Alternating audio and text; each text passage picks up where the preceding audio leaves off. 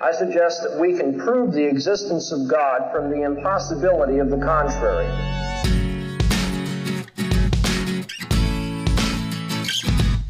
As Christians, we do not give up our intellect.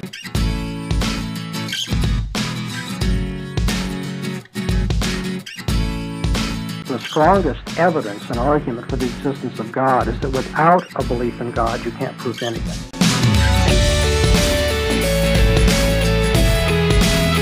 How can the law be material? That's the question I'm going to ask you. I would say no.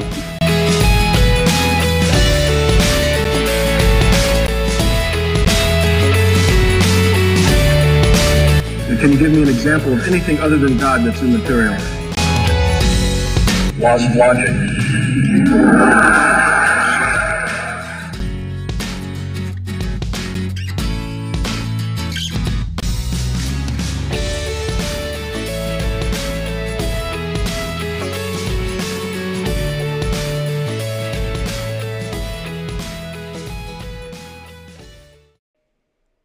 Welcome to the Revealed Apologetics podcast. I'm your host, Elias Ayala, and here at Revealed Apologetics, our goal is to equip believers to defend the Christian faith, and we want to equip you to do it in a way that is honoring to God and faithful to Scripture. So sit back, relax, get your thinking caps on, and let's dive into our topic for today.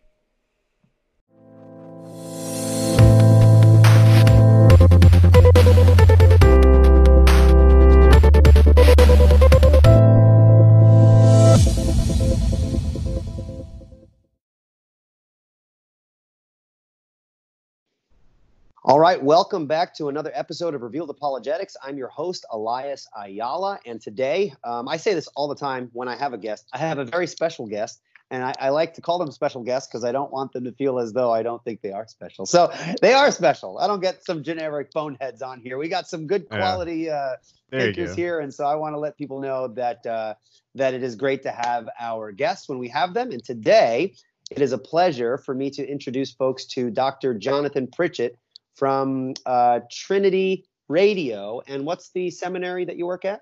Trinity College of the Bible and Theological Seminary. Trinity College of the Bible and Theological Seminary. Yeah, it's Okay. a mouthful. It is a mouthful. It kind of Yeah. comes awkward off, off the tongue. Now, um, some who might be listening to this uh, episode might be familiar with you um, already. And uh, people would probably wonder what is a good old Calvinist like Eli Ayala having a grimy Jonathan Pritchett anti Calvinist hater? you know? That's not just messing around. Um, here's the thing I, I am completely convinced, and I'm sure that you would agree, that it is quite possible for Calvinists and non Calvinists to get along and actually benefit from one another. Go figure. Well, that was my life experience until I discovered social media, to be honest Uh, with you. yes. Uh, yeah, I was a member of a Baptist church that was London Baptist Confession 1689. Uh, the pastor was a was the son of uh, my pastor for a while, and then he became a pastor and got his own church down the road. Went with him and uh, was a member there for about seven years. And it was never he knew that uh, I had moved away from Calvinism. He didn't. He asked me to preach. I was the outreach coordinator at Remount Baptist Church in North Little Rock. You know, I mean, we grew up in the same church with his dad as our pastor, but it was this was never a thing about like uh, the contentiousness until I discovered the internet. And then I started reading older literature, and it's pretty contentious in the literature as well. But you know, it's just it was never a part of my experience in the local church where of course it was a southern baptist church and you know southern baptists you get all kinds of different views in the same church so but yeah it's it's never been a thing until i discovered the internet but i i do not consider myself to be anti right. calvinism i will say that there are calvinists that i am Right. anti-calvinist but i can say that about these are and you know certain Arminians out there Sure. or or Sure. these trad whatever originalists that they're Southern Baptist folks, Leighton Flowers crowds calling themselves these days. Some of those people are just outright the worst people on the planet. so and he knows I, I I say that. It- well, his forum's gotten cleaned up. I got to give uh, some props Sure. to them for trying to clean up that. But y- you would think that you hear all this stuff about cage stage Calvinism, but if you go to certain forums on the internet where it's just, well, if you're a Calvinist, you're a heretic confined to the flames for all eternity. I'm like, wait a minute. No, there, there's only like the most extreme Calvinists out there say that about everybody, but Right. why are you saying this? You're as bad as some of those guys. And it's yeah, just, and I and I've heard you say in in certain contexts, and I think this is important, is that uh, in regards to apologetic methodology, you're not anti presuppositionalism, but you are anti presuppositionalist in regards to specific boneheads who are jerks when presenting the methodology. right. Yes. And, and, Right. and- and- but I will say there are a lot of good ones. Like, Sure. I mean, I love John Frame. Who, who, how can Sure. you not like John Frame? I mean, you have to hate Santa Claus to not like John Frame. you know, I mean, he's just one of the greatest people on the planet, you know? Right, right, right. and he has a heart for evangelism, which I, I appreciate. And you know, um, Scott Oliphint's a great guy, and uh, you and J.D. Martin out there. A lot of the younger presuppositionalists are out there doing it in a very cordial way. Um, but there are a few, and I don't need to name names. People could probably Sure. imagine who I think they are. Uh, that I, I think do a disservice to presuppositionalism because while methodologically, you and I might disagree that presuppositionalism is necessarily connected to Reformed theology. Sure. Uh, I think that I don't think that that's necessarily the case, but we can differ on that. But still, as a method in action, when you're talking to people and you use transcendental arguments and you're exposing the borrowed capital for the affirmations that they want to make, that it's dependent actually upon our worldview, and various things like that are very useful. So I know that a lot of non-Calvinists, especially the apologist crowd, they get heartburned and just you know seethe about presuppositional. And I was like, don't cut yourself. Well, first off, I tell people if you've not even read a book by a presuppositionalist, don't say a word about it. You Right. know, if you've not even read it, you know. Uh, but yeah, I I I, enjoy uh, seeing it in action. A really good debate. Um, I think he's really. I think Jeff Durbin's really good at it. Mhm. Um, and there was a debate that he teamed up with uh, James White against uh, a couple of scientist guys. yes. See, I thought that my debate with Leighton against the uh, Sonny Hernandez and Theodore Zachariades, or I thought that was the Zachariades. Yeah, I thought Yeah. that was the biggest wow debate. like that really happened. But I think that their debate trumped ours. Well, the battery acid, you don't usually you don't usually have people bring battery acid on a platform in Right. an academic setting. That's uh Yeah, they, they they they took the crown, so now we don't have the most entertaining. it's still it's still up there though. It was yeah, pretty- it's still up. pretty- Yeah, it's pretty wild, but Yeah, Yeah. I, I love the uh, with Theodore's uh, wow with the echoed wow, uh, Right. and it's one of my favorite parts of uh, of the opening of the Trinity Radio podcast. yeah, that's just gonna live forever uh, as that. That's right. But yeah, that, that's an interesting debate because I was actually Leighton Flower's second choice for Okay. a partner in it, Who was the and, first? and so I got roped in this. I've done one debate against Calvinism, and now Okay. everyone thinks ah he. And, and I'm like, well, no, I, I like Calvin's writings and I like Sure. reading it. I mean, you can see behind me, I've got tons of Reformed theology uh, on my shelf. I I don't, I, anything under the umbrella of orthodoxy is cool with me. Sure. There's so many. There's there's real heresy to deal with, and Yeah. then there's a secular culture and an unbelieving culture to deal with, and that's Right. That's what our focus is mainly That's right. on. That's right, and and and that's what I appreciate about you. And I think I think sometimes uh, uh, when when you're sitting next to someone like Braxton, you guys have a very interesting and dynamic um, chemistry with one another. Where he he kind of is the the soft, cuddly sort of guy, and and you can come off sometimes a little more rough around the edges. But a lot of people don't realize that, uh, and, and I, I can say this because I've listened to you guys for a long time. Uh, you are quite a reasonable and nice guy. It's just that you um you do not tolerate uh, man babies, and I appreciate that. yeah, Eh, th- that's the thing. But but I but here's the downside of that. Um, sometimes if you go too far, you can become the thing that you don't like. that's right. And yeah. so it that's kind of just one of those things that I pray about that I don't ever cross those lines because I I really am a I try to try to be friends with everybody, but Sure. I, I don't stomach nonsense. And sometimes I hear just nonsense, especially from some of these atheists who are attacking the faith.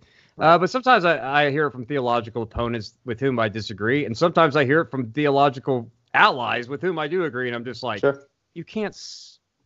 That's that's terrible. Why, why are Right. you doing? You know, and so is so is everybody. It's one of the things that I learned from Braxton. Actually, he said, "Okay, this is not really my manner, but always rise arise to the vitriol of your opponent, but never go past it." You know, because sometimes it's called for. You got to smack somebody around. So. Uh, but yeah, there's a lot of things that get ended up on the cutting room floor of a Trinity Radio episode that maybe we should release to patrons as you know, just little primisms or whatever. But but yeah. I, I but I don't I don't have it out for anybody, but except for very I have a very short list, and you know you can go join our Facebook forum to see who I have it out for.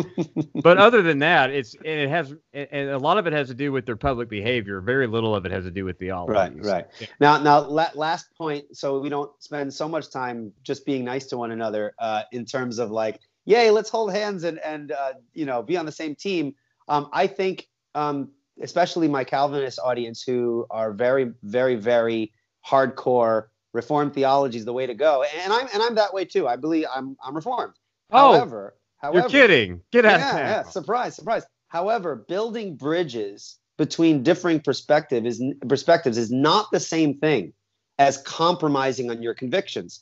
I could hold strong to my positions and still build bridges of communication and benefit from learning from people who don't agree with me. Uh, we don't want to become an echo chamber just talking about, you know, uh, talking to people that agree with us. Uh, It's good to see something from a different perspective and and have this kind of iron sharpens iron relationship. So Well, uh, yeah, and that that goes beyond just. I mean, I think that should, in principle, extend to worship as well, because I have worshipped in in in. Uh, now, I that doesn't work for every church, but sure. but but if you're at a if you're at a ministry event, for example, or a church that's really more ecumenical as far as like within orthodoxy or whatever, it's Mhm. fine. But like at a ministry, like I'm going to Together for the Gospel Conference, Hmm. and I'm going to sing the songs and listen to the the the uh, presentations right along with my Reformed brothers and sisters, and it's no big deal. Yeah. You know?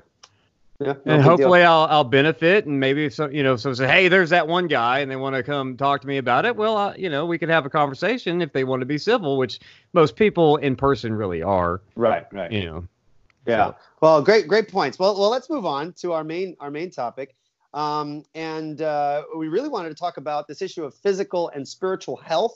Yes. And um, for those who who listen to my podcast and and uh, my YouTube channel, say, well, we want to hear some apologetic stuff. Well, we can make some apologetic application as well because I think this issue of physical and spiritual health has kind of um, uh, tentacles that reaches into those other other categories. There's there is something to being physically healthy and spiritually healthy and how that plays out in uh, the manner in which we live our lives defend the faith and whatever. So i think these are kind of um, holistically related. So hopefully we'll we'll get to there. So let's start actually with physical health.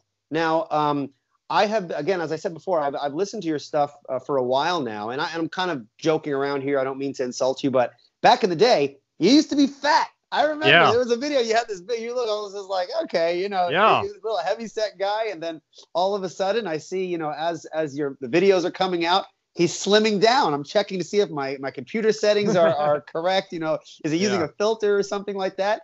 And as you were getting skinnier, Braxton was filling in. I don't know if you guys are doing kind of this. Yeah. I, yes, it's happening. I'm like totally. the- I was fat, but he's merely filling in. I get it. That's right. That's right. So, uh, on a serious note, though, why don't you tell people a little bit about your weight loss journey and include in there some of the um, the issues of dis- really disciplining yourself to reach that goal? What were some of the things that you did to reach that goal? Um, and maybe you can lay that out for us. Okay, well, it for the up until last year, this it all started uh, probably. Um, I had just you pack on weight and you don't really notice it. See, I've sat in I sit in this room ten, sometimes twelve hours a day Mhm. uh, on on bad days, sometimes less. But uh, you know, when you're in a room like this, um, and at a job that's pretty stationary, and you do a lot of reading, it's easy to grab potato chips and stuff your face with it, right? uh, it's it's it's obvious looking at me right now that I I I can't tell people that oh yeah I'm big boned or uh, whatever. You know, I just steadily increased weight over the years, and it got to the point where, um, you know, I'm only five eight, but I weigh 220 pounds, mm-hmm. and so and I'm not I have a small frame, so it's not I you know it it wasn't a matter of um, anything other than gluttony and sloth. Mm-hmm. To be honest, being lazy doesn't mean you don't get up and go to work and do a good job at your profession and all of that stuff. There's other ways to be lazy in, in life, you know.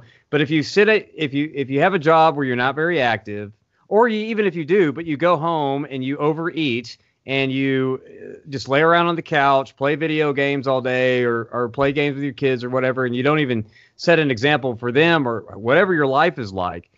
Over the years, you just pack on a ton of weight, and there's and and I want I want to be absolutely clear about this up front. I do not think that it is sinful to be fat or even obese like I was. I don't think it's sinful to be obese. Mm-hmm. However, I think it is there are several factors of your lifestyle that led to you becoming obese that are sinful. Mm and it usually comes down to laziness and gluttony.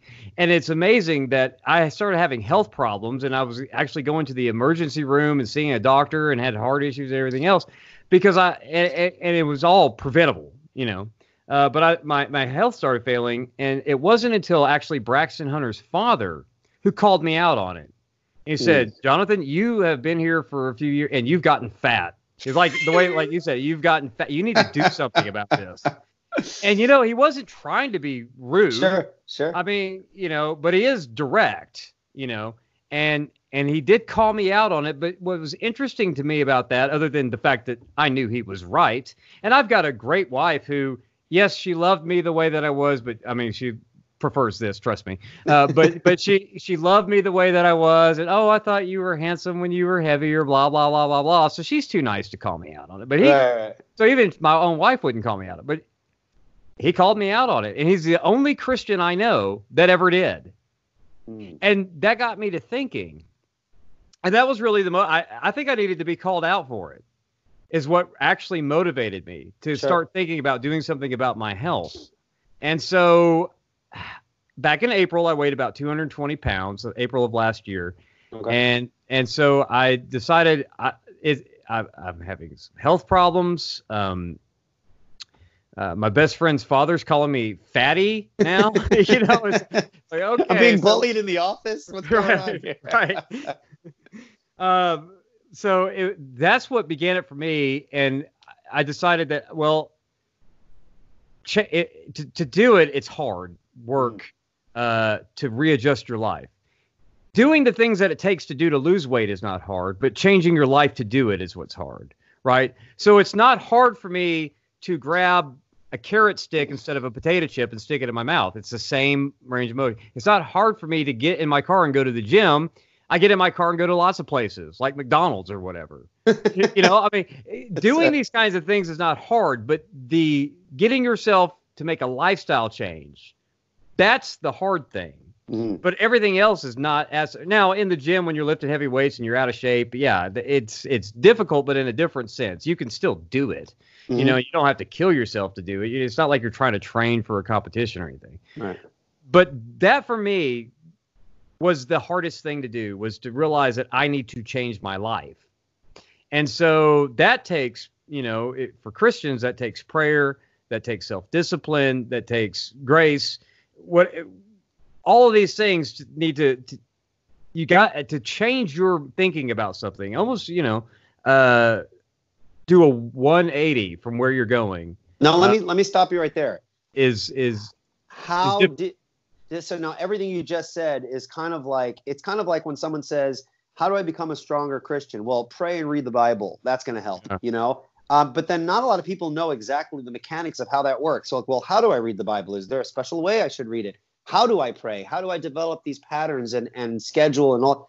What did that look like for you when you said i needed i need to change my life and you began to think about things that led to the actual changing why don't you unpack the process itself for us so the process for me was i needed to look at my schedule It starts with my schedule, and then it went from schedule to eating habits. So I, I thought about my schedule that I'm waking up with just enough time to shower and go to work. Mm. Okay.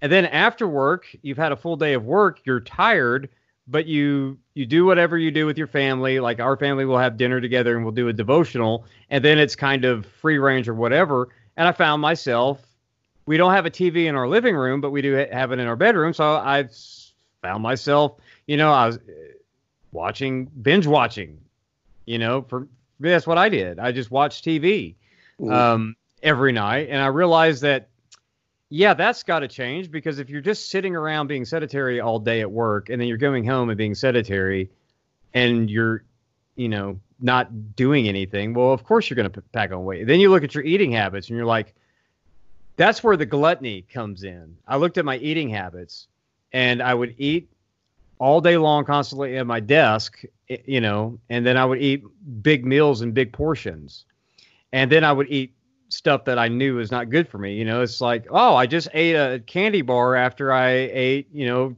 2,500 calories for dinner worth of six, seven slices of pizza that's fully loaded. Oh, no wonder I look like, you know. So it's like changing all of those habits. But it started with my schedule, and I realized. I think this is true whether you go to the gym in the mornings or not. If you get up at five and go to bed between nine and ten o'clock, you get a lot more done in a day than if you get up at seven, get to work at eight, and then stay up until midnight. Mhm. I, I don't know why that is, but uh, at least unless you're a second or third shift kind of person, but it, for first shifters, I I don't know how these people get anything done because I didn't accomplish much, but Mhm. I accomplished much more in a day getting up earlier and going to bed earlier than, and I feel more rested. But that was for me the start of it was looking at my schedule and how much time I'm wasting doing nothing, and Mm. then moving to checking out my diet and and and saying that, and then from that it moved to the math. See, losing weight is all about math. It's all about 3,500 calories equals roughly a pound of weight, right? Okay. And there's these calculators that are I, they're not overly specific, but they're general. That whatever your sex, male, age, for me 42, weight 220, lifestyle, you input that information, and then it spits you out. This is how many calories you burn in a day. Well, if you know you want to lose weight and you set a target goal, for me, I wanted to get down to 155. I ended up getting down to 150, and that's where I'm maintaining. But my goal at the time was 155. So I, I figured in, okay, I need to eat. So after I did the math and said, okay, I'm going to work out for an hour. I'm going to do six to eight miles of walking a day. uh, You know, how many calories will I burn on that routine uh, in in a week? And so I did that, and every week when I'd lose weight, I would reconfigure that because the less you weigh, the less calories you were burning doing the same amount of activity. It just works that way. Okay. And so I kept inputting that data, and I was able to map out that by the first week of October, um, starting in April, that I was going to hit my target weight. I beat it by a week, but it was almost to the, you know, but a week is, you know, being earlier rather than later is is better. But I, it was just basically following the math. Do this much exercise in a day, take in only this much calories, and, and do that. That's why I, I, I tell people you can try whatever diet you want, and they probably all work. For me, the most simple thing was, you know, calories in, exertion out, Mm. and just I stuck to that. And I have pictures of me from April all the way to the present day where you can just see. And in the first few months, it doesn't look much different. But it's like, but you know, Braxton pointed out, and I think it's probably true. He said one day you showed up and you look like you do now. You know, it's like almost, but it wasn't overnight. It just Right. seemed that way to everybody. And six months is not a lot of time. When I when people tell me that, oh, you're inspiring me to go lose weight or whatever, you know, uh, that's great. But I tell people, look, six to eight months from now, however long it may take you to get your goal weight, sometimes it may take people a year or longer. I don't, depending on where you start, how much you can do, and the time period to burn the amount of calories you need to burn. Sure. But I tell people, let's say in a year, a year from now, you're going to, you know, Lord willing, you continue to live. A year from now, you're going to be a year older. That's an amazing fact that you're going to have to come to grips with. But a year from now, you can either be weighing what you weigh, weigh more or weigh less. What do you want to do? Because a year is going to go by, and if you continue to live, it's going to happen one way or the other. You're going to be a year older in a year. What do you want to do? You want to weigh the same? You want to weigh more? Or you want to weigh less? It's that simple. Mm. You just got to figure it out. Now, now what? Now, when people uh, want to lose weight, they they tend to. For me, I, am an extremist. Like I'm not I'm Yeah. not a heavy set guy, but I do got a gut, and I and I um I feel I feel like I'm at a counselor. Listen, I have this have a gut, and I'm, I'm tired all the time. But you know what? Yeah. I'm gonna I'm gonna I'm gonna lay it all out here. Um, I do have a little bit of a gut. I do feel um fatigued a lot. So I'll wake up early in the morning, and I got to do what I got to do. And when I come home from work, I'm just I need a nap. Um, Yeah. And then when I think about, okay, I'm gonna I'm gonna do this. You know, I do the like those intense, you know, beach body things like the insanity and this, and Yeah. it- I tend to go off onto the extreme, and I'll do it good for a week, and it's amazing, and I'm actually you can actually feel the difference, and then I I kind of fall back, and then I feel like a complete failure because I started at this extreme level and then fell off. Um, is that is that the case when people want to lose weight? Um, do you have to do these drastic, intense things? I mean, what were some of the exercises you started with? Um, obviously, you changed your eating. What were some of the exercises you started doing and, and kind of continued throughout the time that led you to your, your weight loss? Okay, so I started my diet and exercise uh, in April. Didn't join a gym until June. Okay, Okay. because I, I started. I, I, I get that. I'm the same. That, that might just be a personality type. I've Okay. tried that before to go gusto and then crash. You know, and I think that there's some people who can go gusto and get it done too. Sure. Uh, sure. but I think more people are probably like us than not Right. uh, because they, they get into it and then just like, uh, but uh, you you feel good, but then you, you, you know, you, you didn't make a lifestyle change. You, you, you got excited. That's about Mm. it. You Mm. know, but it's not a lifestyle change. But what I did was, as, as I knew that I was going to eventually go to the gym and change my life, but I, I decided to start by just walking. Okay. So for the month of April, I was just going to walk. And then in May, I got out the old dumbbells that are chipped away and have, you know, spider webs on them and everything else from the garage and decided to incorporate some dumbbell exercises. Mhm. And that's what I did till May until the second week of June. And that's when I decided that I'm going to, instead of just doing this at home, I'm going to go to the gym every day. Okay. But but my goal was six to eight miles a day um, when I Of first walking. started of walking. So when you started, like you, okay, I'm gonna I'm gonna walk. I'm changing my life. You tried to walk six. Uh, how was it again? It was between six and eight miles a day. Now you, that seems like a lot, but it's not, I didn't do just set out and start walking for six miles. Yeah, Well, you didn't I- do like a Forrest Gump and you just ran. Right. No, I just it, it came out to I don't know 16,000, 17,000 steps or whatever. Okay. Um, so my iPhone had a little heart app, you know, and I think uh, smartphones have these in general, right? And it, it's basically a pedometer. And so I would go until it said either six or, you know, seven, sometimes a little bit over. And it would start by walking a little bit in the morning, walk uh, at my lunch break, and take a walk with the wife and kids at night, you know?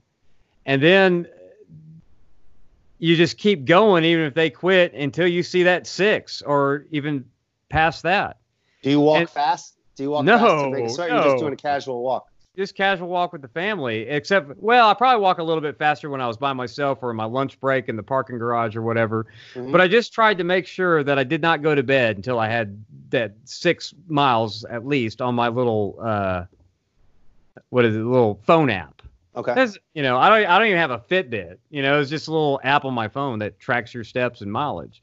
And so I started with that, and then I started while I was watching te- television. Hadn't changed that yet. Um, in May, I got out my dumbbell exercises and would do that for about 45 minutes or 42, however long a television show is without commercials on Netflix. You Okay. know, I was like, well, you're gonna do hand weights with it. You know, the dumbbell weights with it. You could do you, you could do all kinds of different dumbbell exercises that Mhm. and that kind of helped a little bit. Uh, and that's when I really started getting better at the diet and counting the calories and all of that. And I became, we have a little game at the office that they can now shout out something like an Arby's French au jus dip sandwich, and I'll be like 740 calories because I know exactly how much things are. because you, you get in the habit of looking at, Right. at at the foods, and a lot of restaurants will have the calorie thing. And so uh, I started counting the calories, and I limited myself to 1,500 a day. And then one cheat day a week where I do like 20, uh, 500 or something, you know, Okay. taking it a little bit more. But I gave myself a cheat day. Sorry, hang on. That's all right. I got the same thing in my office. I got to clap it to light back on. Yeah, well, no, I have a hutch here and the, the motion sensors behind it. So, Okay. you know, I record a lot of lectures in my desk, and every lecture has the lights go out on, on. Yeah. start waving my hands around. I don't know why that is, but uh, but yeah. So the cal- counting calories and dieting, the, I looked at all the different ways to diet, all the different exercise routines, but I I, I found that the basic calorie and exercise diet and exercise count your calories, and I still count my calories. Mhm. I'm eating between 2,800 and 3,000 calories a day now, but I'm I still count them and I still make sure that they're healthy. You know, healthy. How, how many calories should a person have a day? I know it differs, but is there a general um, amount of calories we should be having a day and trying not to go over? Uh, I I'm sure that medical experts will have a different answer than me. But me, no, because some people are trying to lose weight, which means Okay. you need to take in fewer calories than you burn, and you need to figure out, you know. And I know that they're rough guesstimates on these calculators that you find online, but Sure. how many calories on average do you burn on a treadmill or burn on a, you know, lifting weights at a light effort or a vigorous effort? How much?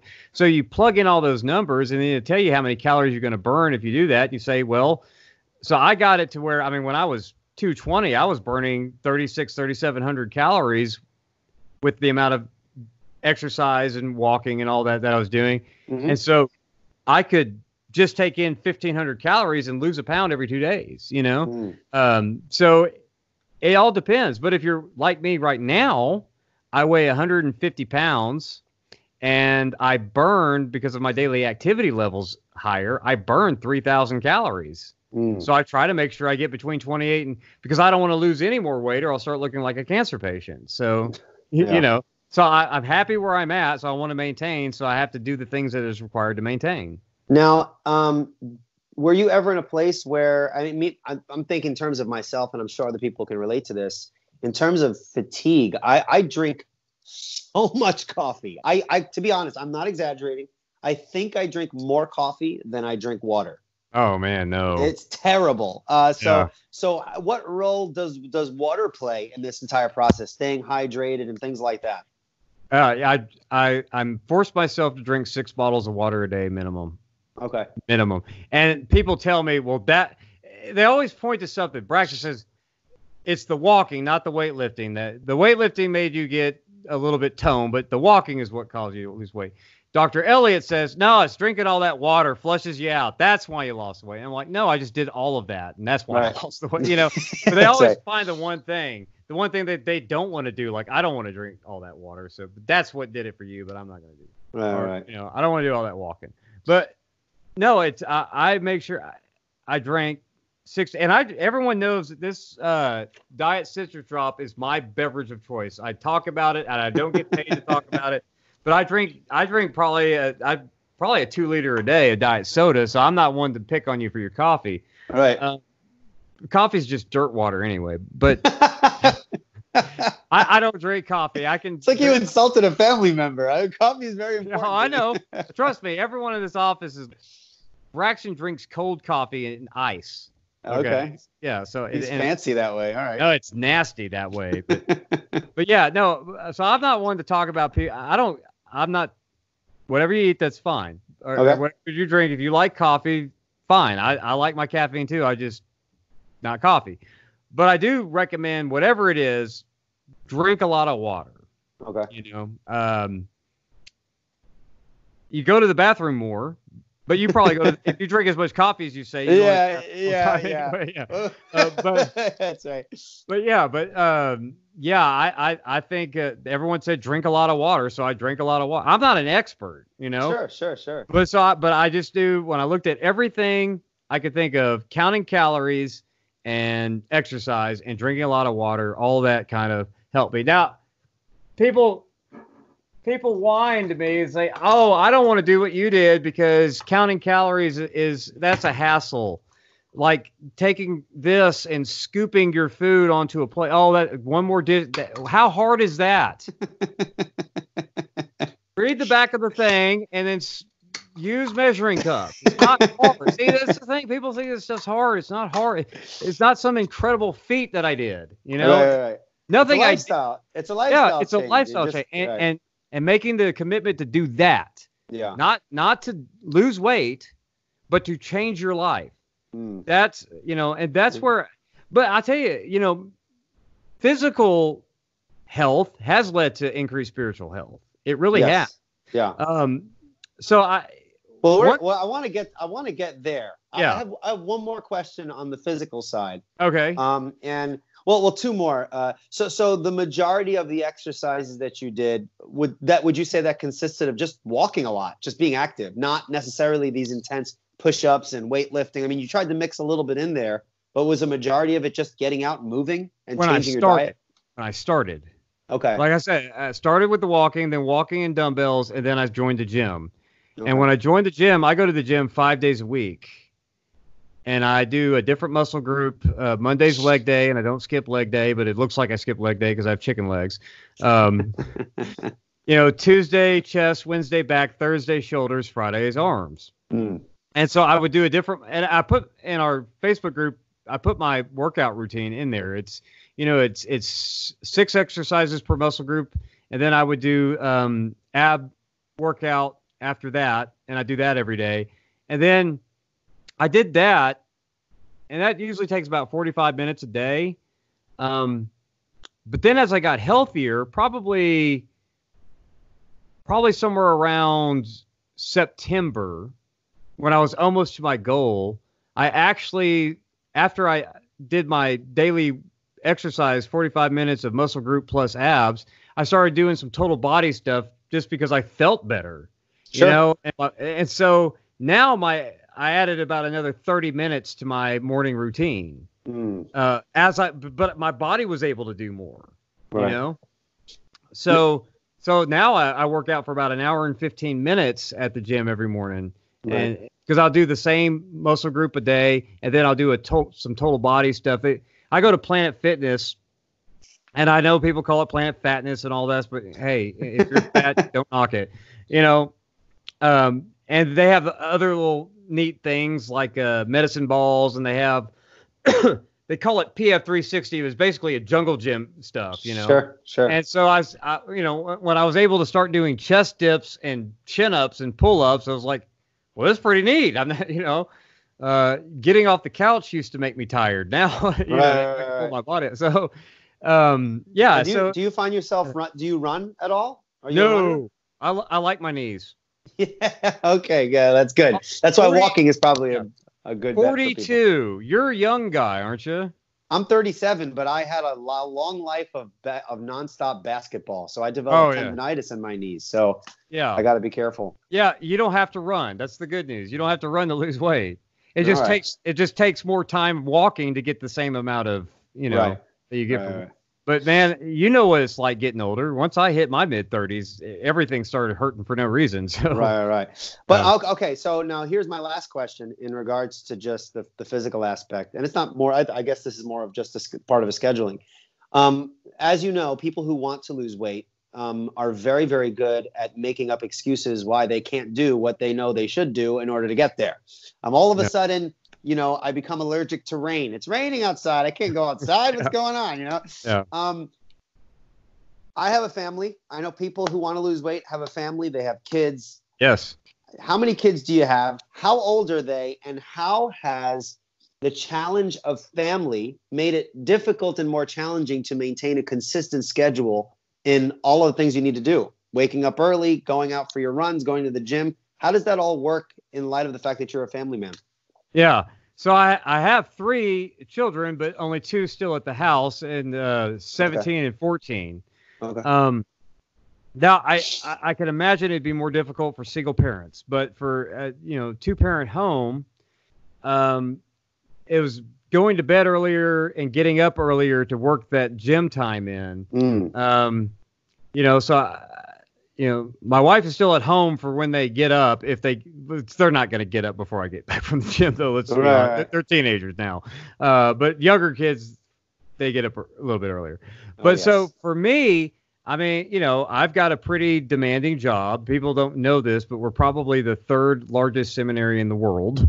You know, um, so I've got a demanding job. I've got uh, is very important to me. You know, we're still a sit down at the dinner table and eat together family. We don't eat out much. Um, we still do family devotionals, you know, as uh, you know, and I'm not saying we're sit there and we're in the word for an hour every night after. No, I mean, you know, Mhm, mhm. 15, 20 minutes, and is that, you know, um, and then you've got church and you've got activities and everything else. But for me, the basic thing was you don't need to stay up till midnight watching the next roll around thing on television. Or if you're even like me, you don't need to stand stay up where your wife's snoring next to you. If your wife, I didn't say my wife snores, I meant sleeping. and you've got your little phone light, and you're still reading a book, or you're reading a book on your phone, because I'll, you know, or whatever. You don't need to get that next page in. You you don't have. I mean, uh, students maybe, but but go to bed and get up early because most people are not up at that hour you Sure. know and so for for me i can get up and our kids are old enough where they could stay at home by themselves you know Sure. i mean 14 and 17 but you know my wife's there but so, so sometimes she'll come with me um but she likes to go later in the day but Mhm. um so sometimes she'll go with me, but most days not. I'm there by myself, which I don't like. I actually wish that I had like a workout partner. Uh, Okay. I hear that makes it easier, but I don't have that luxury because my buddy, who probably needs to avail himself of the gym membership that he has, um, won't get up and come with me to the gym. Uh, but yeah, for me, uh, get up early. okay. Or, now that's going to look different for second and third shift people. sure. Um, and I, I've been there. Trust me. I used to. I've worked second shift at jobs. I've worked third shift at jobs, and um, I, I still say you do everything you do. You need to do probably better to do it before work because now I look at work until my lunch break where I do some exercises just to because I'm so scared of sitting at this desk and, and eating. I have a mini fridge here, and even though it's now got celery and cucumbers instead of chocolate, still, you know, you just think. So I always try to stay a little bit active during the day too. right. Um, but you know, for those who have active jobs, you know, getting your pedometer up to to to 15, 20,000 steps by taking a walk after work's gonna gonna be no problem for them as well. But I always tell people, I I know that everyone's you're gonna Google and get a ton of different advice, but for me, what worked best was getting that done before work and before the Mm. kids got it. yeah. Do you, um, what, what time do you go to sleep? Uh, between nine and ten, and I'm up at five. No, that that's a that's a fair time. And when and when you um when you're walking and exercising, what, what are you listening to? Um, depends. Sometimes I'll listen to. I'll, I'll give the scholarly answer first. Sometimes I listen to my Logos or Kindle books with the voiceover app at high speed. Ah, Little trick that we learned from James White, who you interviewed earlier. You know, Okay. I heard him talking about that when he does that on his bike rides, and I was like, yeah. You I mean like the that. voiceover, like when you um? The accessibility.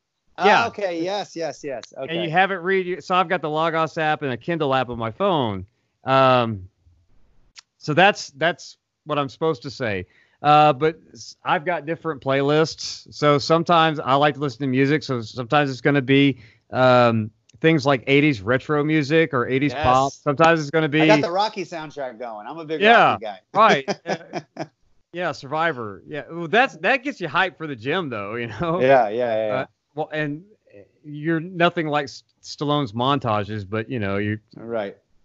Make you feel a little good. Uh, but I, I like some of that music. I, I I like to listen to hip hop music. I like to listen to uh, I like to listen to big band. Uh, one of my I liked all the the Rat Pack stuff, but I I, I was a big fan of Harry Connick Jr. So Okay.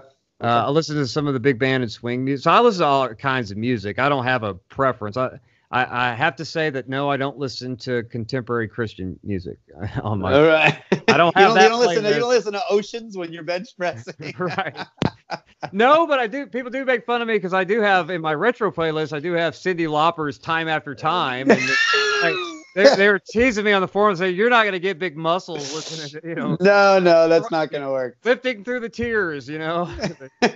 But no, I like that old Duran Duran, uh, Okay. Flock of Seagulls, Tears for Fears stuff, you know, right, stuff sure, that I remembered on Top 40 radio when I was, right. you know, a youngin. So All right. Well, that that's awesome. So so now that people, um, I'm gonna I'm gonna mark this timestamp, uh, 42 minutes and 45 seconds. Now we're making the transition into some more uh, of the theological and Right. apologetic transition. Um, so here, my my question then is, um, wh- how does physical health relate to an intellectual healthy life and a a a spiritual life? If we could apply the intellectual aspect in regards to studying theology, studying apologetics, how does the physical health relate to, you know, those aspects of our lives? Okay, well, first I have to give an apologetic uh, defense to all of the First Timothy four eight is the ha ha joke. Oh, my life verse is physical exercise profiteth little. You always get the King James version, Right. right? Uh, and, and so there's like, yeah, I don't, I don't need to mess with all that or whatever. Well, Paul was probably fat. That's why he wrote it. Right? no, but usually the Baptist preacher quoting that to me is fat. Yeah, you know, that's right. I don't. Not too many people were fat in the ancient world, man. Uh, that's Uh, true. But if you look at that verse, the first thing you notice is that the Bible says physical exercise profits, yes. right? Yes. Don't you want something that the Bible says profits? Secondly, it says next to godliness, which is glorious to the promise of the present life and the life to come, right? There's there's a comparison of something that's only pertaining to this life and then godliness which pertains to both now and to come. Mhm. And so it's not saying that physical exercise is garbage, which is what some people want to hear. And like Right. godliness is all that matters because that's not what that verse says. Right. You know, Paul's also using in that same passage metaphors of being nourished on the word and things like that. You know, he's using all kinds of metaphors. If he had said eating a triple cheeseburger profiteth little, you know, but physical exercise is great, you know, uh, then you, yeah, it's it's a matter of context. What is he talking about? And he's comparison he's comparing physical exercise, which he acknowledges is profitable, just says profits little by comparison to godliness. Right. Uh, but I think that that's still interesting. So anyone who tries to use that verse to get out of it, no, that's the Bible is not poo-pooing physical exercise by any means. In Right. fact, the Bible says it profits, maybe Yes. little, little comparison to godliness, but that's still profit, and you should take what the Bible prof- says for profitable. Now, um, as far as helping with godliness, you understand that uh, probably a lot of people not going to make sense, but you know this. Research and study is a form of worship if you love the Lord, right? And study and encountering the more brilliant minds of the faith, you know, that that have lived through that and they've they've walked with God and, and wrestled with Scripture and they've they've had life experiences of being spirit filled believers, right? And reading scholarship, reading devotional material put together by people, um, reading, you know, spiritual classics, all those kinds of things, more study, uh, reading the word itself. We none of us believe that you should just read the Bible and nothing else. Right. So when you but when you read all of this this material as part of your vocation or your your ministry or whatever, you're reading more than just the Bible Sure. but you do believe that to want to come to know more about the Lord you serve and want to understand His Word better, you've got to read scholars to understand uh, hermeneutics and and you know exegetical methods and things like that. So all of this stuff that we that we read informs our spiritual life, and that leads us to it inspires us to engage in spiritual disciplines such as Bible study, right? Mhm. Such as praying disciplines like memorizing scripture and all of these different things that we could some people are you know um, weird about the word meditation but, uh, but if that word bothers you reflecting upon you know meditating on the psalms you know meditating on the law like david did day and night you know Right, just, right, just think filling your thought because there is a principle of what you put in your mind is what's going to come out of your mouth you know Sure. um, and so when you when you when you feel better, like I feel better, I don't feel fatigued and sick all, sick all the time like I used to. Mhm. Sick to my stomach from overeating, uh, sick from my heart feeling sagging because I'm not being heart healthy, whatever. Sure. Winded from doing incredible feats like standing up, you know. but I don't have those issues anymore, I notice that when you when you feel better about yourself, um, you're you're you're more mentally you're you're not focused on your hurts, your you know and aches and your lack of self confidence and just everything. You know, we think about what we look like more than anyone in any time of history because mirrors are so prevalent. People don't Sure. realize that not everyone had a mirror. You know, sometimes they had bronze that they tried to, you know, have you ever tried to look at bronze to see yourself? You know, it doesn't I'm- look good. right. Uh, we have more mirrors, and uh, you know, a lot of people in the church are probably miserable just from looking at themselves. and but that weighs on us. It- Right. It, really does. People think that it's it's it's it's oh, I don't have these kind of clothes or I don't have the same car. No, it's deeper than that. It's you live with yourself and you have to see yourself reflected everywhere.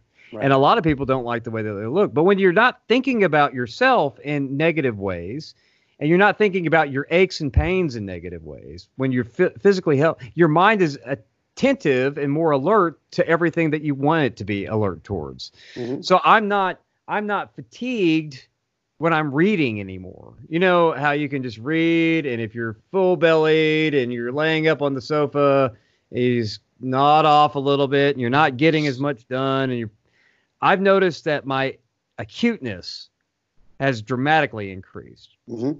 I have more time now uh, because of the lifestyle change where you just decide, you know, if it takes me a little bit longer to get through season eight of whatever show I was watching, so be it.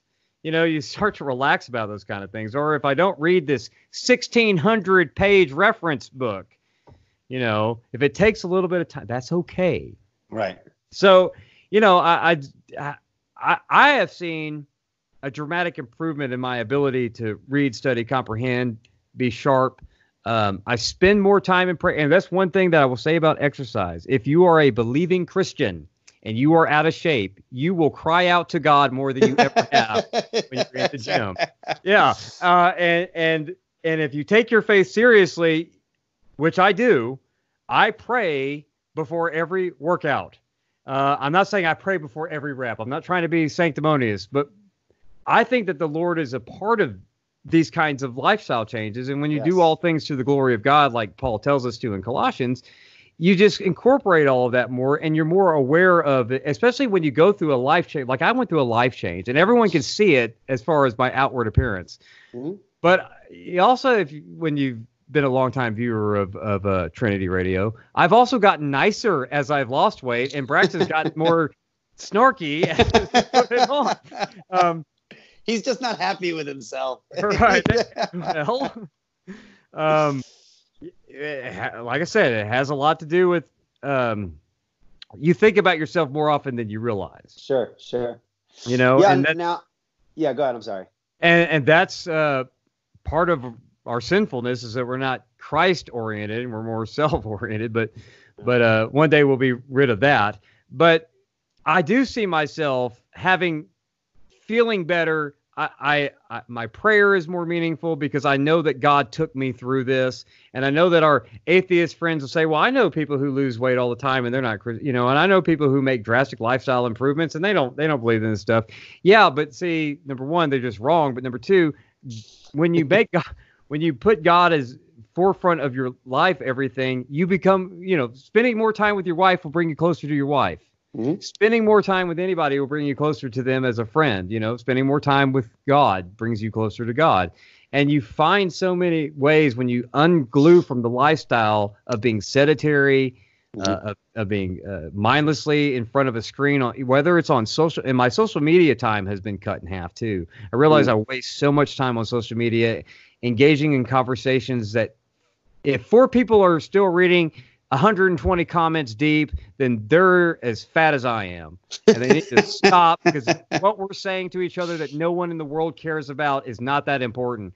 And so, th- th- you know, that I've gotten away from all of that meaningless social media interaction. I've gotten away from. Your your voice is not changing the world. Don't don't think it is. Uh, stop it.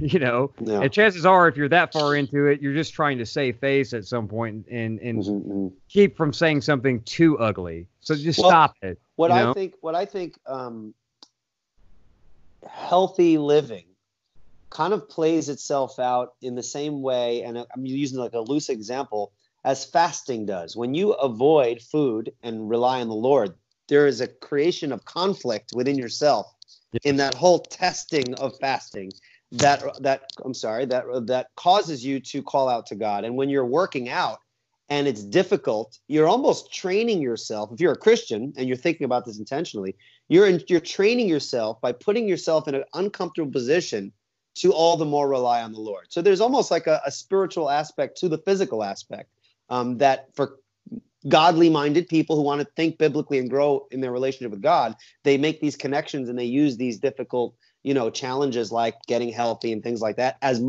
just another opportunity to train yourself to rely on God.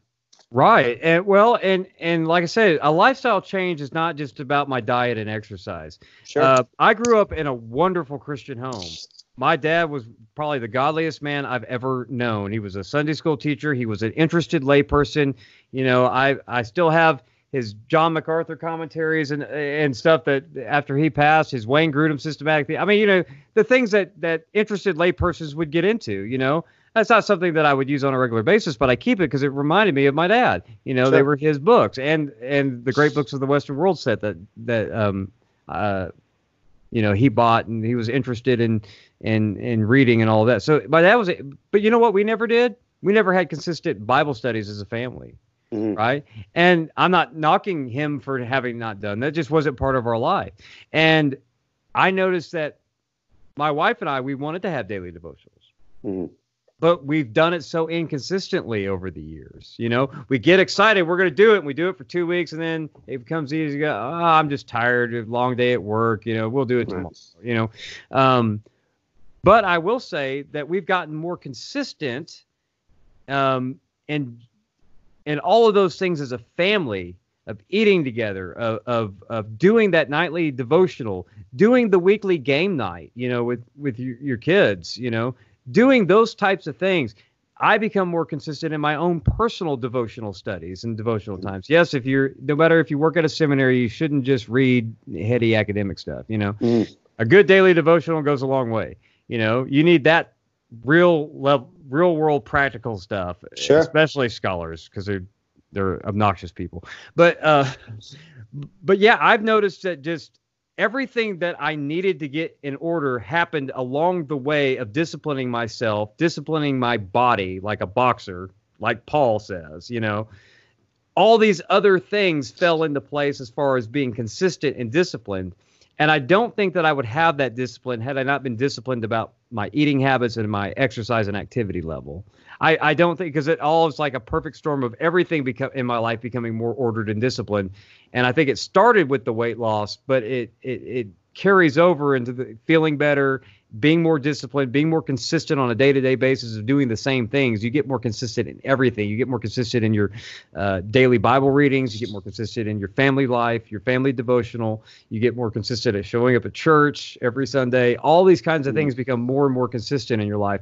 And I can't say that for, I'm sure that there are tons of people out there who have uh, weight problems that read their Bible every day and all that stuff. I'm not saying that that's going to, you know, but if you are a person that are not consistent uh, in your studies, in your spiritual disciplines, and all of that.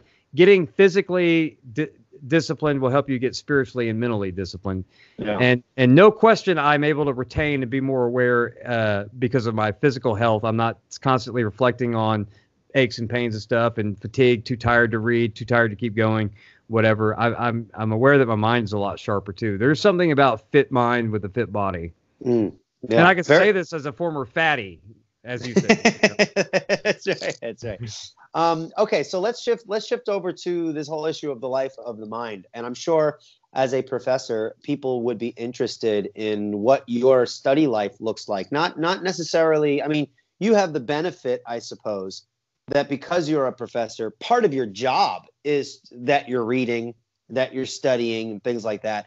But what does your personal study look like? Um, you know, is it is it a mixture of, of listening and reading of you know do you learn through preparing lessons you kind of like take what you're going to learn it's like how would i teach this and you go through that process what does your process look like in terms of your own personal study and doing it efficiently Okay, so I, I break my study down. We'll, we'll, we'll start with first. Um, first, we'll just talk about the Bible.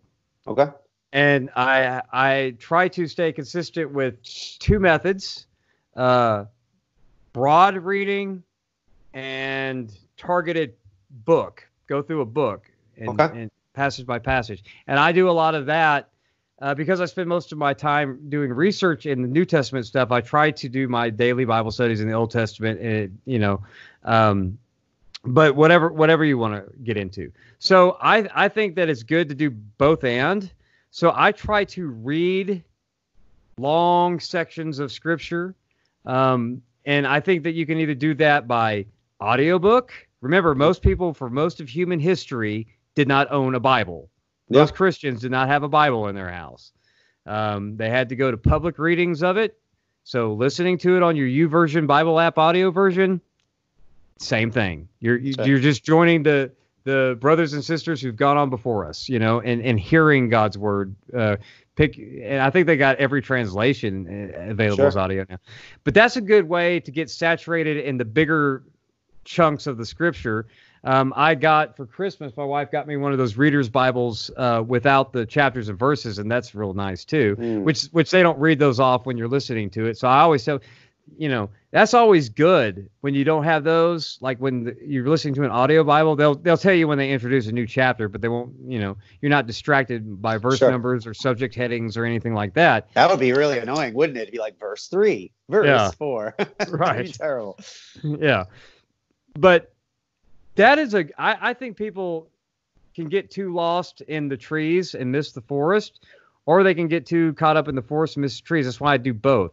So I I tell people, you know, there's I don't set a time. Like if I'm in the office and I have time to read, I'll read from my reader's Bible. But uh, you know, if I'm in the car commuting, that's when I try to listen to the audio Bible. And that's a great way to get large chunks, follow the arguments, like if you're in a pis- epistle or something, without without zeroing in on that proof text that you saw two people on the internet haggling over. Get out of that. Right, right, right. Uh, now that's how I try to get broad chunks in, and I try to do that daily. Now I will be going through a book of the Bible, and so I'll probably be starting Nahum pretty soon. Okay. Um, and what I will do is I will try to, I'll probably listen to it first and try to find and, and, and follow along uh, as I listen to find the natural breaks uh, in the passage, whether the subject headers get it right or wrong. And then what I'll do is I'll start studying those sections. I don't study verse by verse, but I do study, you know, a pericope by pericope. And I try to have at least three commentaries with me. And I know that people just aren't overflowing with funds for that. But, you know, if you have three Blu-ray discs, you can afford three commentaries, right? If you can, if you could dodge a wrench, you can dodge a dodgeball. Right. That's, that's right. So, so, and, and the commentaries would be more useful. I Right. try to get commentaries from a variety of traditions. Now, I have Logos software, so I have a gazillion commentaries, but I don't always use them for my daily study. I try to find um, uh, a patristic source, I try to find a reformed source, and I try to find just a standard evangelical source. Um, and that way, because I always want to read outside of my tradition. And I'm always interested in the early church fathers and see how they engage with scripture. Because even the Antiochus school, that's not the same thing as grammatical historical hermeneutics like we talk about today. I mean, they were they were doing something a little bit different with the text too. Uh, it's not just those crazy Alexandrians, because you know what? They were there were fewer Alexandrian heretics than there were Antiochian heretics. You know, like like Marcion and those guys. A lot of heresies from the Antiochus school, which is the precursor to grammatical historical. So don't knock those crazy Neoplatonists in their Bibles because you have- believe in the Trinity and everything else they came up with. So. Right, right. Uh, so I always like to look at what they were up to. Uh, but I try to I try to take section by section. I try to read uh, several commentaries, and then I'm not sure if you're familiar with the socio-rhetorical method of uh, interpretation, but you start with the inner texture, which is just the text itself and the world that's created by the text that you're encountering, and then the next layer you go to the intertexture, which is you're looking for texts that are embedded in that text. Uh, the obvious case being Old Testament references in the New Sure. Testament, but there are also but echoes of all kinds of texts, whether written or oral traditions from the ancient world that somehow fit into those texts. So you you find any sort of connections of of intertextuality.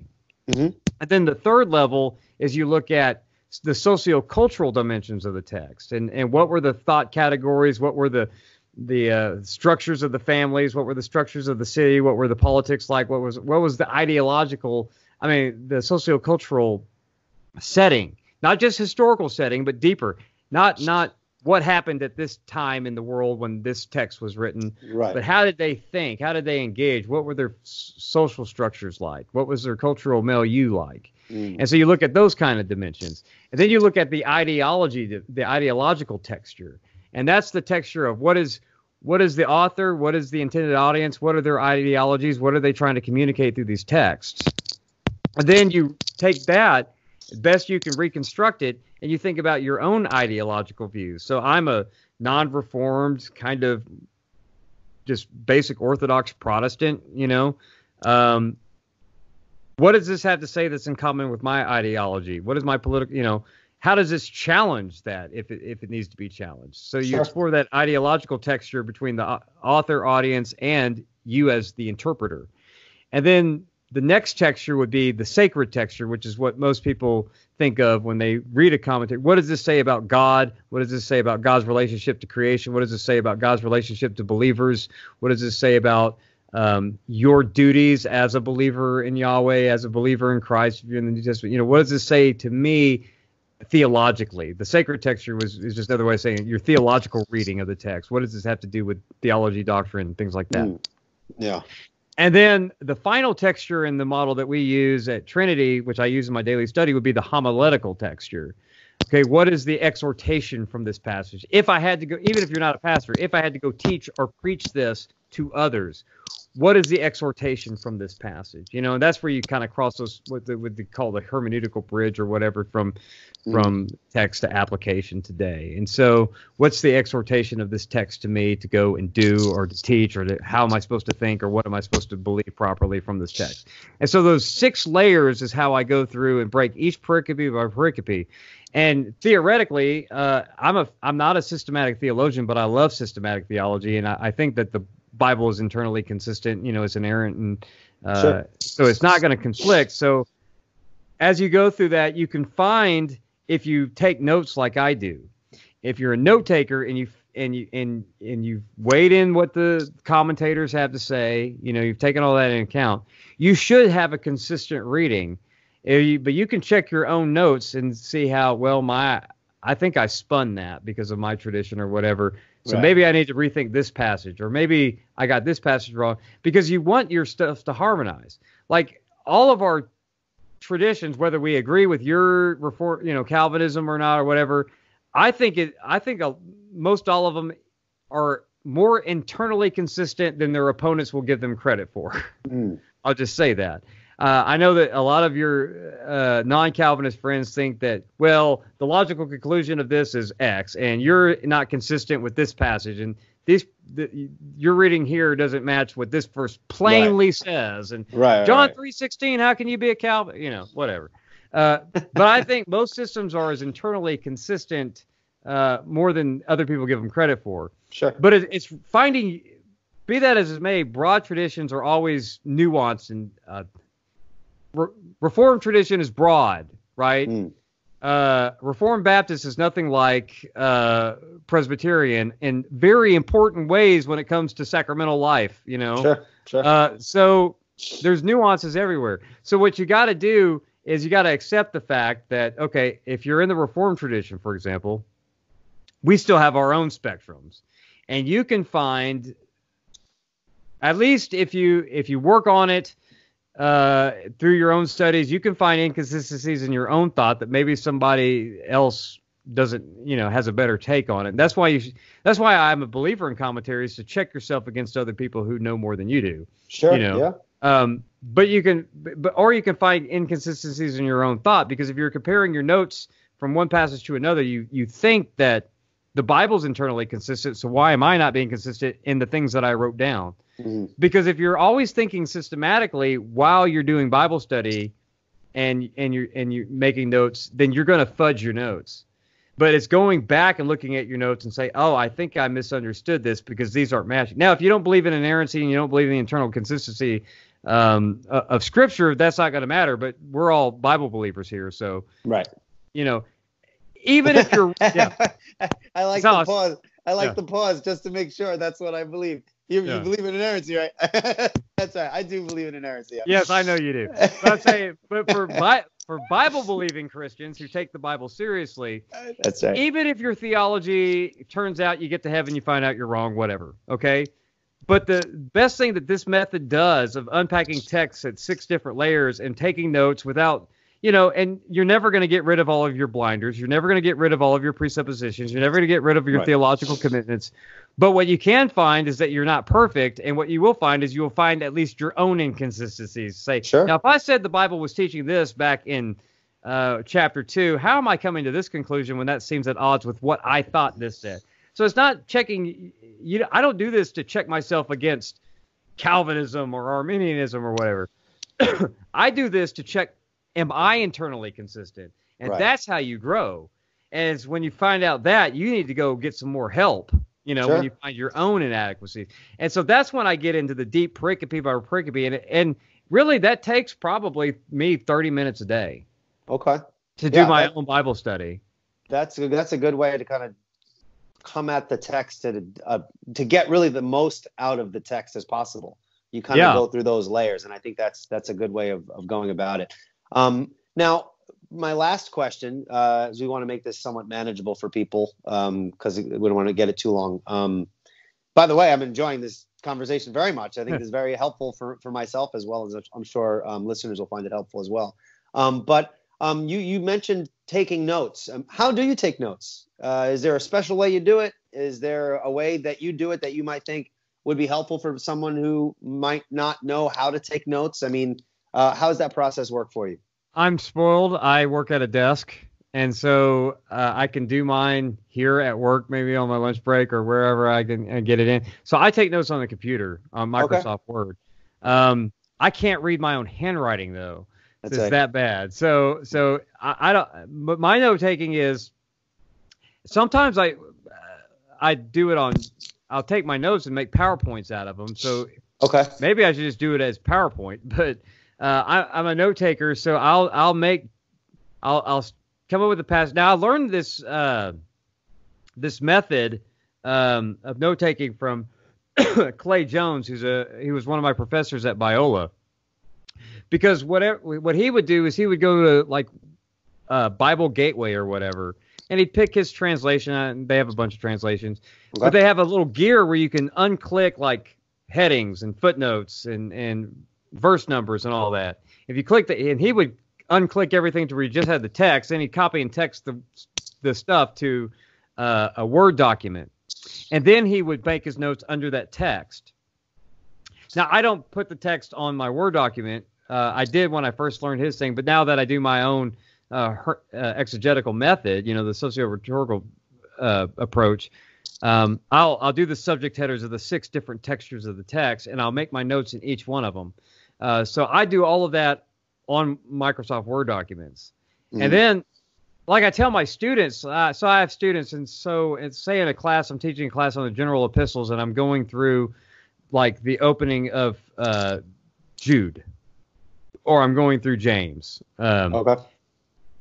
I'll tell people for those who are in ministry uh, and seminary, you don't know what. Well, you're taking a class on the general epistles, so this should be your your sermon series, Book of Okay. James. Go for it, you know, and that way you can turn your seminary work into sermon prep as well and Hmm. get two for one. So, Yeah. so that's just I, wanted to I think that- that's that's very helpful there. what you just what you just said because I remember um, someone was interviewing uh, Dr. William Lane Craig and um, they were asking, you know, hey, how do you how do you kind of turn out all these different books? Uh, you know, seems like you're always writing and publishing something. And he mentioned just that. It's kind of you double dip. You know, Yeah. He take he takes his scholarly work and then he from from working within that framework, he'll pull out something and turn it into a popular level book. There's no need uh, and I think this is this is helpful for people. There's no need to reinvent the wheel every time. Um, Right. You, you know, just building off what you've already done, um, or even using someone else's outline as kind of a framework to kind of go off on your own and, and draw from that. I think that's very very helpful. and it's important to remember that your favorite scholar, like one of my favorite biblical scholars is Craig Keener. Okay. Okay, and people say, well, it seems like him and Ben Witherington and N.T. Wright come out with a book every week, you know. Right. And if you look at in the Reformed tradition, uh, Vern Poythress and John Frame have tons of co-authored books. Like, how do Sure. they do that? Right. And I'm like, well, number one, they spent a whole lot of time in their younger years studying, and number two, they're older now and they are paying dividends of all that knowledge that they built up. I can remember That's it. 25 years ago, these guys had very few books, but as they've gotten older and as they've eh, digested so much information, now their their output of books is a lot more than it was 25 years ago. Uh, so it's okay. You don't have to be 32 and have seven scholarly books out there for all Right. you seminarians and and budding scholars. That's not it's okay to allow God to let you live as long as you live and to take your time with things. You know, That's you, right. do, That's right.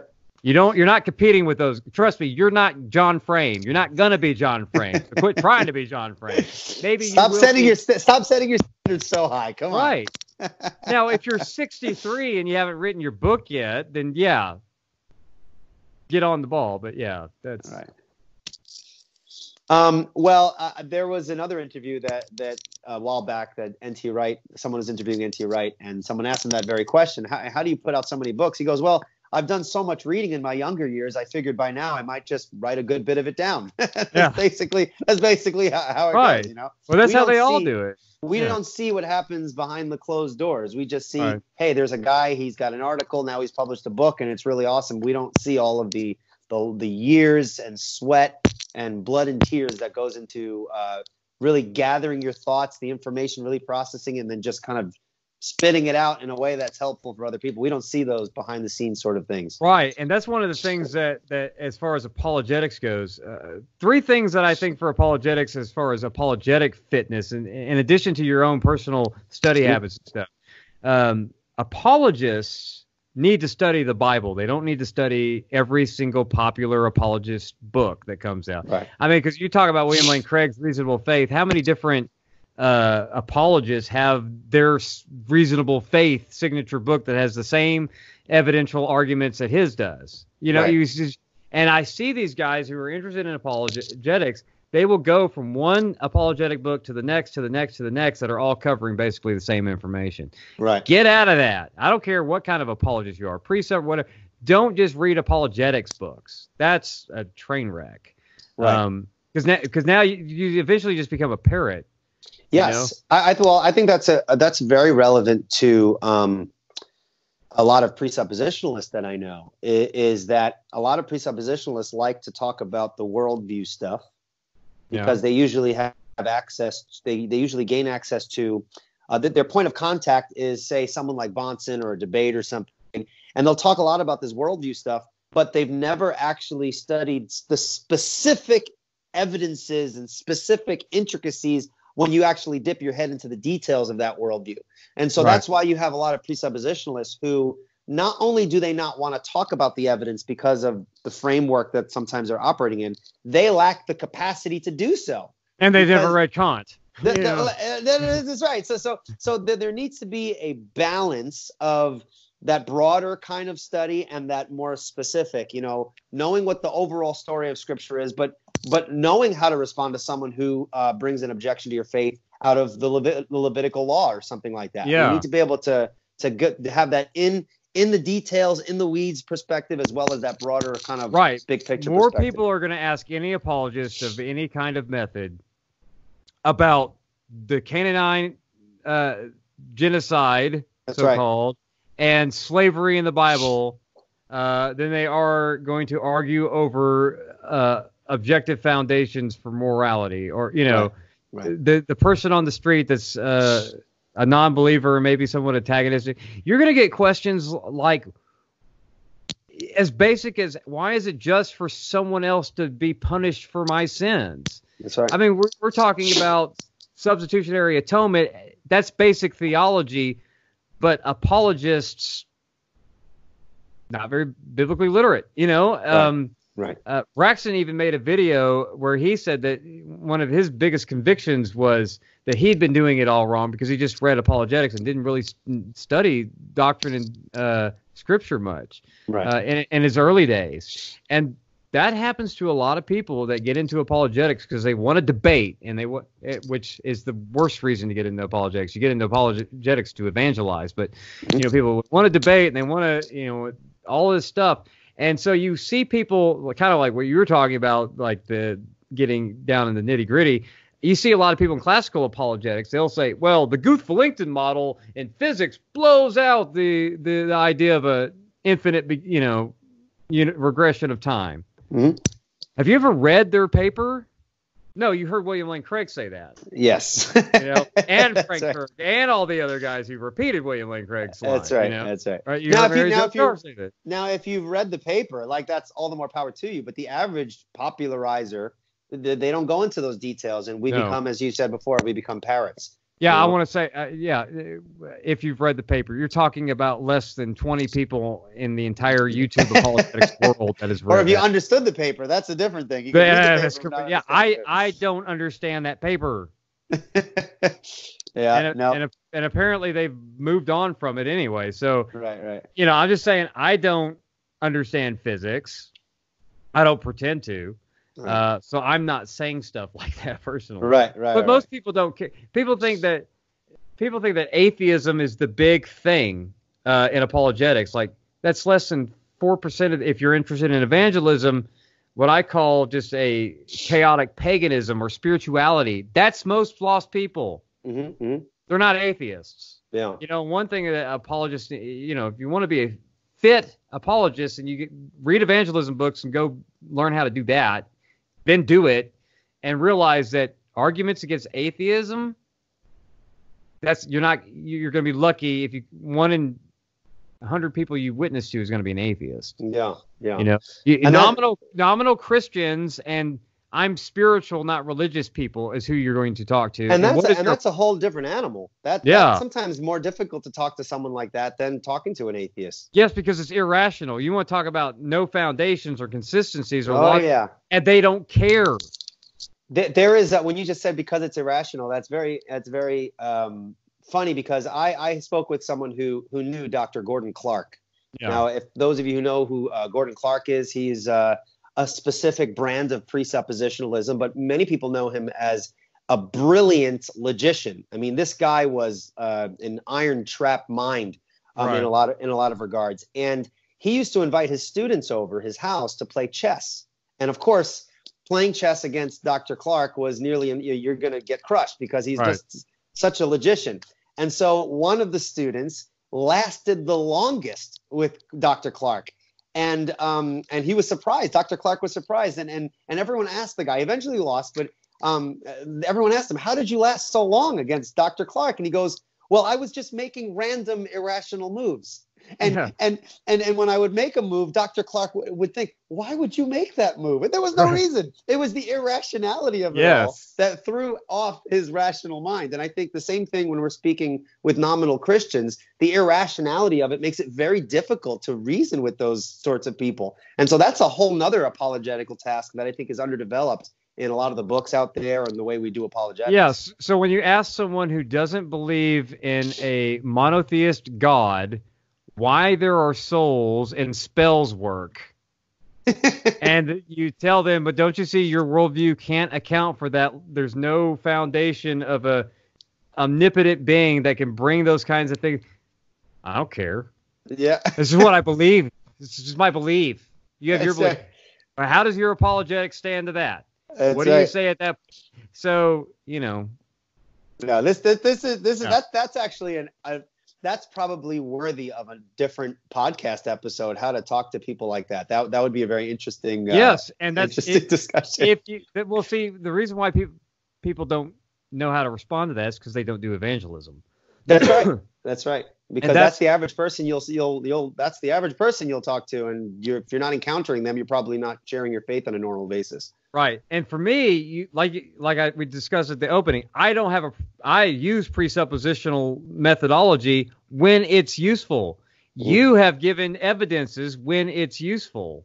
Mhm. Uh, you know, I've seen you give evidences for the resurrection and for the beginning of the universe and all of that. Mhm. Good apologists will use the best that they can use out of all of these methodologies, right?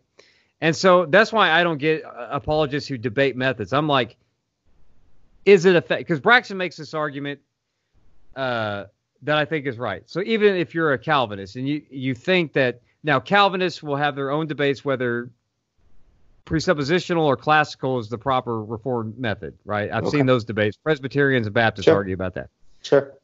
Okay, but even if you're reform for your reform, if you believe that God uses means as well as the ends, and that God can use means to convert the sinner, if, you know, regeneration preceding faith on, on in that tradition.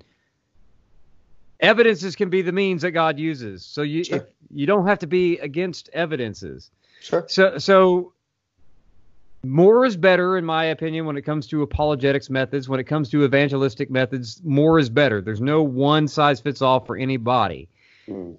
But I think apologists need to become the evangelists of of the 21st century. Number one, because no one else is doing it, so we have to give an apologetic to the church about why they should do evangelism. Because just the pastor who says we need more evangelism, but even he himself isn't doing it. you know, it's Right. one thing to say we need more evangelism. Start doing evangelism and do it. Number one by setting the example by actually doing it. That's the apologetic task Right. right? And when you do that, you're going to figure out really quickly that different person, especially in personal evangelism, different conversations with different lost people are going to require a wider set of tools. Mm. And so, apologetic fitness, it's one thing to have. Inter- I have internal critiques of various methods. Some things are good about cumulative case, some not. Some things are good about presup, some not. Some are good about classical, some not, or whatever.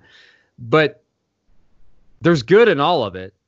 And there, you're going to talk to someone where you're going to wish that you had a bigger toolkit. Mhm. And so, if I can encourage apologists, have a bigger toolkit. Don't be so method minded that you're you're you're evangelistically weak. Is Mhm. you know See now, now as a presuppositionalist, um, and we don't have to get into our disagreements here, but um, I think the presuppositional method is a big enough toolkit. What I disagree with is the way that people limit the toolkit. They think the toolkit is not allowed to use certain tools, and so they'll only use one tool in the toolbox.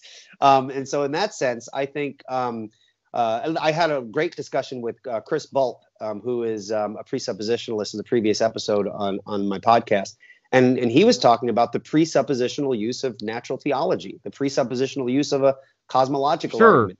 They're- well, Scott not- Oliphint's the same way. Says I'm a evidentialist in in one respect. yeah, Yeah, but but well, make that famous because I don't think a lot of presuppositionalists know that. That, no, that's true. That's what I'm saying. I, I think we we limit ourselves when we're just relegating ourselves to one way of arguing. You could Yeah. be presuppositionalist and argue in different ways. Um, Greg Bahnsen did this in his debate with Gordon Stein. What did he Yeah. focus on? He focused on the issue of logic as as um, uh, an aspect of human experience that can only be held up by the Christian worldview. In his debate with um, Edward Tabash, he shifted the focus onto the issue of induction. Those are two different emphases within a presuppositional framework. I think Sure. a lot of popularizers just have one argument. They have only their certain catchphrases that they learn, and that's it. And if you veer from that, you're you're you know you're letting man be the judge and all this garbage of ugh. yeah, see, I, I- I like to, yeah, I like to say. To, Braxton always says, "Why don't you just call yourself a presuppositionalist?" Because he says that's ultimately what I am. I said, "Well, number one, the reform guys will throw a fit if I do."